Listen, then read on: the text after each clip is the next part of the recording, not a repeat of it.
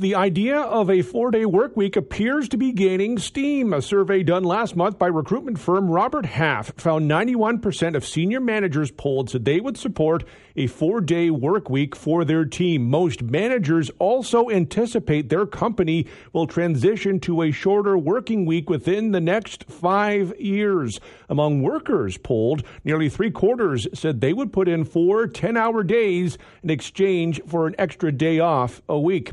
To talk talk about this, we're joined by Michael Halinski, professor in the Ted Rogers School of Management at Toronto Metropolitan University. He specializes in organizational change and work life balance. Thanks for your time today. Of course. The, uh, the four day work week has uh, been viewed for a long time as an interesting idea in theory, but not necessarily in practice. But that method of thinking seems to be changing. Why do you think that is? I think employers are really struggling to bring employees back to the office. Return to work is return to the office is a big movement uh, that employers are working on right now, and I think organizations are trying to think of innovative ways to bring people back to the workplace. One of those ways is, hey, if you only have to come in four days a week, and we'll give you an additional, we'll give you a long weekend every weekend. That might entice some people that require or would prefer flexibility um, to come and work for those organizations. The pandemic has really fueled a lot of those, you know, future of work conversations. Uh, do you think, obviously, the pandemic has played a big role in this? Absolutely, and, and this is only, you know, we're, we're only seeing how that social experiment, the pandemic, and the forced regulations forcing people to work from home for two years, we're only truly beginning to see how it's going to be impacting the workplace. Sure, we've we've learned about the innovations in terms of working from home, the social norms associated with working from home. Uh, hybrid work is becoming more prominent, uh, and now the four-day work week is becoming more prominent. This is only the, the tip of the iceberg, in my opinion, in terms of what organizations are going to do to, do to try to um, improve employee well-being, to increase employee retention, and to reduce really job mobility uh, in the near future as it's a fight for employers to retain high quality talent. Obviously, this is in a way uh, sparked because people were taken out of the uh, the office because of the pandemic. But had there not been the pandemic, do you think this conversation would still be happening the way it is now, or might it have been slower to materialize? Yeah, there was a famous uh, HBR, Harvard Business Review article that wrote about that very topic. And they said that our social norms associated with remote work and hybrid work would have taken place. However, the social experiment of the pandemic has accelerated the, the development of those social norms by 25 years. So everything that is currently occurring would have taken place 25 years later, but it was just because every organization you know, most organizations on the planet were forced to adapt in one way or another. It really pushed individuals, employers, managers, everybody to uh, try new things and learn new things from it.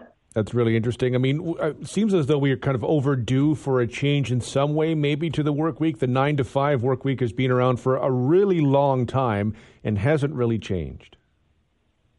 Yes, I uh, I do agree. There, there have been uh, individual isolated incidents where organizations have offered um, the compressed work week, Monday to Monday to Thursday in the summer, so you get half a day off on Friday to enjoy a long weekend in the summer. Uh, in different countries, they've tried to push for it here and there, but broadly in North America, this has not been accepted whatsoever. The the true hustle mentality, uh, the lack of work life balance has really dominated the narrative associated with work over the past couple of decades. However, that table has turned with uh, what is it? Uh, I forget the term. Not quiet quitting. It was the uh, the Great Resignation. Yes, mm. where the Great Resignation really signaled the idea that employees are demanding uh, increased well-being. They're prioritizing work-life balance over simply the hustle culture, uh, and as a result, organizations need to shift if they want to remain competitive in today's workplace. One thing I wonder as we go further in this is is it like a choose your own adventure where you know it's four day work week or work from home or hybrid or you know unlimited vacation, which is also being discussed as of late, or can there be a mixture of all of those? Uh, do you think moving forward? I think organizations are going to experiment with a variety of different options and see what works best for their particular context. Uh, certain industries certainly favor certain arrangements better than others. Uh, and I'm sure that individuals will explore different options as well. Uh, you know, one thing that we haven't talked about is the gig economy is also taking place, and individuals are more commonly taking on one, two, three, four multiple jobs. And employers will have to accept that if they want to retain retain some of their part-time employees.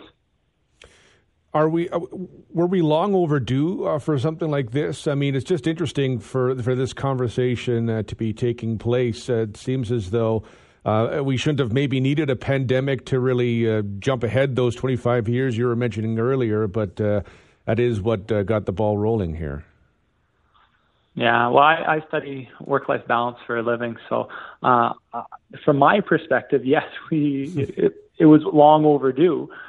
Um, but I guess that's just you know just my opinion because I, I understand and I get a firsthand look at how uh, depleted employees are from working long hours and requiring to pay the bill and and the fact that inflation and the cost of housing in Canada is so crazy high.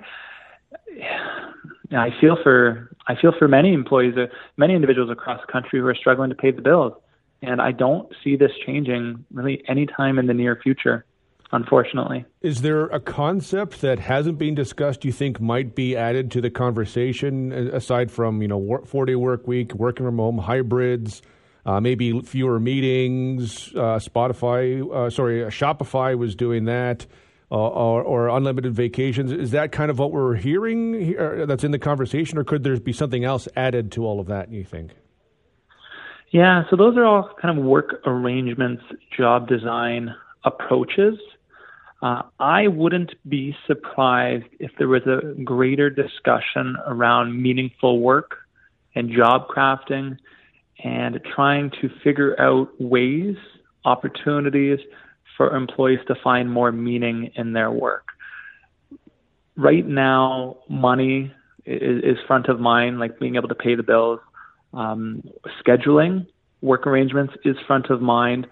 Uh, but once organizations figure out what they are at their limits of doing and offering to employees, uh, the employees are going to want more, and they have to. Organizations will have to respond to that by figuring out how can they give employees more something in order to satisfy them. So I think that in the near future there will be a greater conversation around. Okay, here are the schedules that we can offer you. Here are the work arrangements we can offer you. Now let's figure out a way to increase the meaning and make more meaningful work for you so that you are more satisfied as a whole. That's interesting. We'll follow closely. Uh, Michael, certainly appreciate the time today. Thank you very much. Absolutely. Take care. That's Michael Halinski, professor in the Ted Rogers School of Management at Toronto Metropolitan University.